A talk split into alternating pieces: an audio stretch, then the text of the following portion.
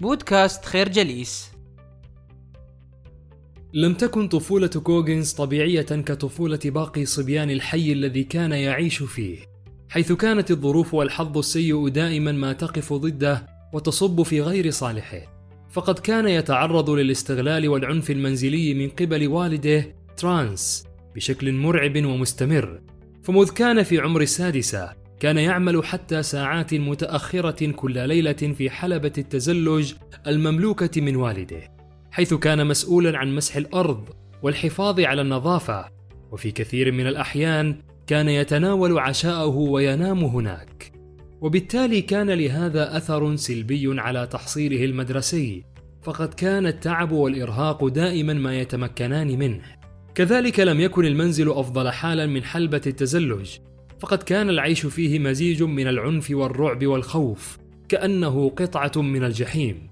فقد كان ترانس يضرب والدته جاكي بشكل متكرر ومستمر أمامه وقد حاول في بعض المرات الدفاع عنها فناله نصيب من الضرب والجلد حتى كان يتغيب لأيام عن المدرسة نتيجة لذلك. ومع تكرر هذه المشاهد عليه بشكل يومي أصبح الموت والحياة سيان بالنسبة له. فتمكن منه الاكتئاب وفقد الرغبة في العيش.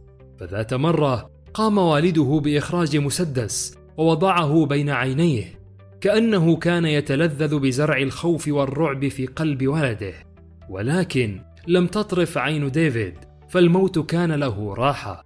لم تستطع جاكي أن تستمر في العيش في هذه البيئة لذلك قررت الهروب ليلا بولدها إلى مدينة أخرى حيث كانت تحلم ببداية جديدة.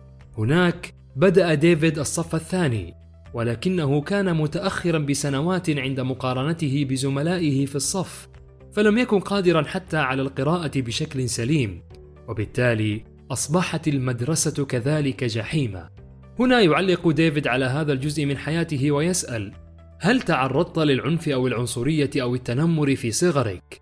هل تواجه صعوبات وعوائق في الحياة أو الدراسة أو العمل؟ وهل كل هذه الأمور السلبية تعيقك عن أن ترتقي بنفسك وتطورها وتحسنها؟ حاول الإجابة عن هذه الأسئلة وكن صادقا مع نفسك. الفكرة قد تعطيك الحياة الكثير من الألم والمعاناة والحظ السيء فلا تستسلم.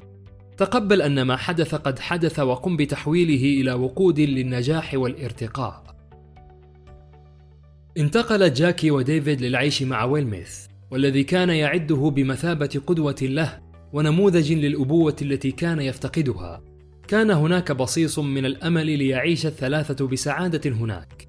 ولكن في يوم من الأيام يفاجأ كل من جاكي وديفيد بمقتل ويلميث في حادث سطو لتعود بالتالي دائرة المعاناة والخوف عليهم. وفي المدرسة لم يكن الوضع أحسن حالا حيث كان يفشل ويفشل بشكل متكرر. ففي الدراسة كان دائما على حافة الرسوب ولم يتمكن من النجاح إلا عن طريق الغش في الاختبارات. كذلك تم طرده من فريق كرة السلة في المدرسة. لم يستطع النجاح في امتحان القبول في القوات المسلحة وبالتالي بدأت حياته بالانهيار من جديد.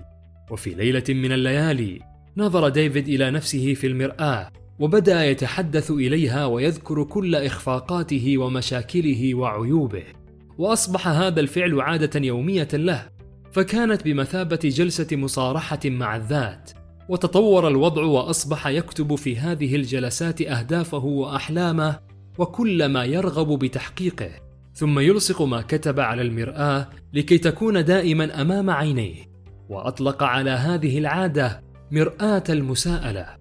كانت نتائج هذه العادة مذهلة وتغيرت حياته راسا على عقب فأصبح يستيقظ قبل الفجر ويذهب للتدريب كما أنه بدأ يقضي ساعات طويلة في الدراسة لكي يستدرك كل ما فاته في المدرسة.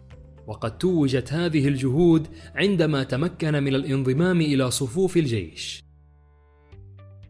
الفكرة ستمكنك عادة مرآة المساءلة من معرفة إخفاقاتك ومشاكلك وعيوبك كما أنها ستساهم في وضع أهدافك وأحلامك ووضع خطط لتحقيقها بعد أن استطاع ديفيد أن يحقق حلمه بالانضمام إلى القوات الجوية في الجيش كان الهدف التالي الذي يرغب بتحقيقه هو الانضمام إلى فريق نخبة الجنود الذين يتم إرسالهم خلف خطوط العدو لإنجاز العمليات الصعبة والخاصة. التحق ديفيد بالبرنامج واستطاع أن يثبت نفسه في كل الاختبارات التدريبية الأولية. ولكن مع تقدم البرنامج أصبحت الاختبارات أكثر تحديا وتعقيدا. وللأسف لم يتمكن ديفيد من اجتياز اختبارات المهارات المتقدمة في السباحة والغطس. وبالتالي تم إخراجه من البرنامج. أصيب بحالة من الاكتئاب وزاد وزنه بحوالي 100 باوند كما أصبحت عليه التزامات مالية كثيرة نتيجة لسوء استخدام البطاقات الائتمانية وتدهور زواجه.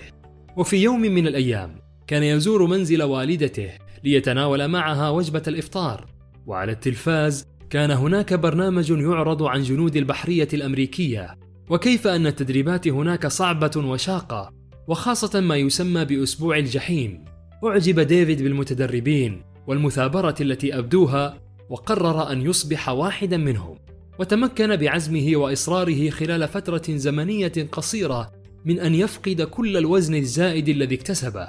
واستطاع أن يرفع من معدله الدراسي في امتحانات القبول وبالتالي أصبح مرشح جندي بحرية.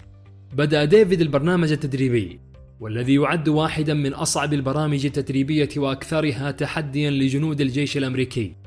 كان المدربون يحاولون بشتى أنواع الطرق والأساليب الملتوية النيل من عزيمة الجنود وكسر همتهم كما أن التدريبات كان لها حمل كبير على عقل وجسد الجنود وكذلك لا يمكن أن ننسى ذكر أسبوع الجحيم وهو عبارة عن تدريبات شديدة وقاسية على البحر في جو بارد وملابس مبللة مع ساعات قليلة جدا للنوم لا تتعدى أربع ساعات. حيث يتم اختبار اللياقة البدنية والقوة الذهنية والقدرة على تحمل الألم والعمل الجماعي تحت الضغوطات المختلفة. وللأسف اضطر ديفيد للانسحاب مرتين من البرنامج التدريبي، وذلك نتيجة لشروخ متعددة في عظم ساقه. ولكن هذا لم يمنعه من المحاولة من جديد، فدخل البرنامج للمرة الثالثة واستطاع بقوته الذهنية أن يجتاز كل التحديات والصعوبات ويصبح جنديا في البحرية الأمريكية. هنا يعلق ديفيد على هذا الجزء ويقول: إن قدرة الإنسان على تحقيق أهدافه وطموحاته لها ارتباط وثيق بقوته الذهنية أو ما أسماه بتكليس العقل، أي أن تعود عقلك على الصلابة والقوة في مواجهة الآلام والمصاعب والتحديات، ولكي تتمكن من فعل ذلك يجب أن تخرج من منطقة الراحة التي تعيش فيها أخرج مفكرة واكتب فيها كل المهام والواجبات التي عادة ما تتجنب القيام بها. قم بفعلها واحدة تلو الأخرى، وكرر هذا الفعل حتى الأمور الصغيرة جدا ستساهم في جعل عقلك أقوى. الفكرة: تكليس العقل عن طريق الخروج من منطقة الراحة من أهم العوامل التي ستساعدك في تحقيق أهدافك وطموحاتك. كان ديفيد يبحث دائما عن مبادرات وتجارب وتحديات جديدة من شأنها أن تقدم الدعم للمجتمع. وإحدى هذه المبادرات كانت رغبته في المشاركة في سباقات ultra marathon Badwater. هو عبارة عن سباق جري لمسافة طويلة جدا تصل إلى 135 ميل في ظروف جوية قاسية، حيث يقام عادة في فصل الصيف، ويشارك فيه نخبة من العدائين. فكان يرغب بأن تساهم مشاركته في دعم جمعية تساعد أسر الجنود القتلى في الجيش الأمريكي. ولأن ديفيد لا يملك أي خبرة في مجال سباقات ألترا ماراثون طلب منه المسؤول عن هذا السباق بأن يثبت نفسه عن طريق المشاركة في سباق ألترا ماراثون آخر يبلغ 100 ميل. قبل ديفيد التحدي وشارك في السباق وكانت بدايته قوية ولكن فور أن تخطى عتبة الخمسين ميل بدأ جسده يضعف وقواه تخور. آلام مفزعة وحادة تغزو جسده ومفاصله. ثم بدأ يفقد تركيزه وقدراته العقلية. وقبل أن يستسلم ويفقد الأمل تذكر ديفيد في تلك اللحظة ذكرى جميلة وهي جرة الحلوى التي كانت والدته تصر دائما أن تكون ممتلئة حتى عند أصعب الظروف المالية. ثم تذكر نجاحاته وإنجازاته التي حققها في حياته. والتي من شأنها أن ترفع من روحه المعنوية وتمكنه من تجاوز الصعاب. وبذلك استجمع قواه وشد على عزيمته وتمكن من إكمال المئة ميل لهذا الألترا ماراثون. لم يكتفي ديفيد بذلك بل شارك كذلك في سباقات أخرى حتى يزيد من خبرته ويضيف المزيد إلى قائمة خبراته. ونتيجة لذلك تم قبوله في ultra ماراثون Badwater وتمكن من تحقيق المركز الخامس في هذا السباق متحديا بذلك الحرارة والعطش والآلام التي كانت تنهش عقله وجسده. هنا يطرح ديفيد قاعدة مهمة وهي قاعدة الأربعين بالمئة والتي تعني باختصار بأنك إذا واجهت صعوبات أو مشاكل فإنك عادة ستستخدم أربعين فقط من مخزون طاقتك وقدراتك ومهاراتك. والسبب الرئيسي لذلك هو أن عقلك يعمل كمنظم ليمنعك من زيادة الجهد والطاقة ويمكنك عن طريق التدريب والمثابرة والتركيز أن تقوم بإلغاء عمل المنظم حيث تقوم بزيادة الصعوبة ما تقوم به بنسبة 5% في كل مرة. وبالتالي تتمكن من التغلب على المنظم والذي بدوره سيمكنك من الوصول إلى آفاق جديدة لم تكن بالحسبان. الفكرة ستمكنك قاعدة 40% وجرة الحلوى. من الارتقاء إلى مستويات أعلى وتحقيق أهداف وطموحات لم تكن بالحسبان. نشكركم على حسن استماعكم. تابعونا على مواقع التواصل الاجتماعي لخير جليس. كما يسرنا الاستماع لآرائكم واقتراحاتكم. ونسعد باشتراككم في البودكاست.